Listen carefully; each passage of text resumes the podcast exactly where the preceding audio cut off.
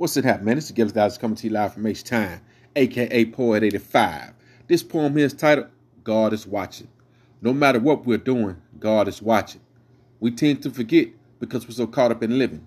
The dead don't have to worry no more because their soul is free. God is watching. Please believe. How you treat people will be seen because God is watching. The scene. We stumble and fall. God is watching. So get back up. He didn't create you to give up. Yet we do because we fail to have faith. And yes, we all do. We came to be God's children. And the truth is we are. Yeah, me and you. God is watching.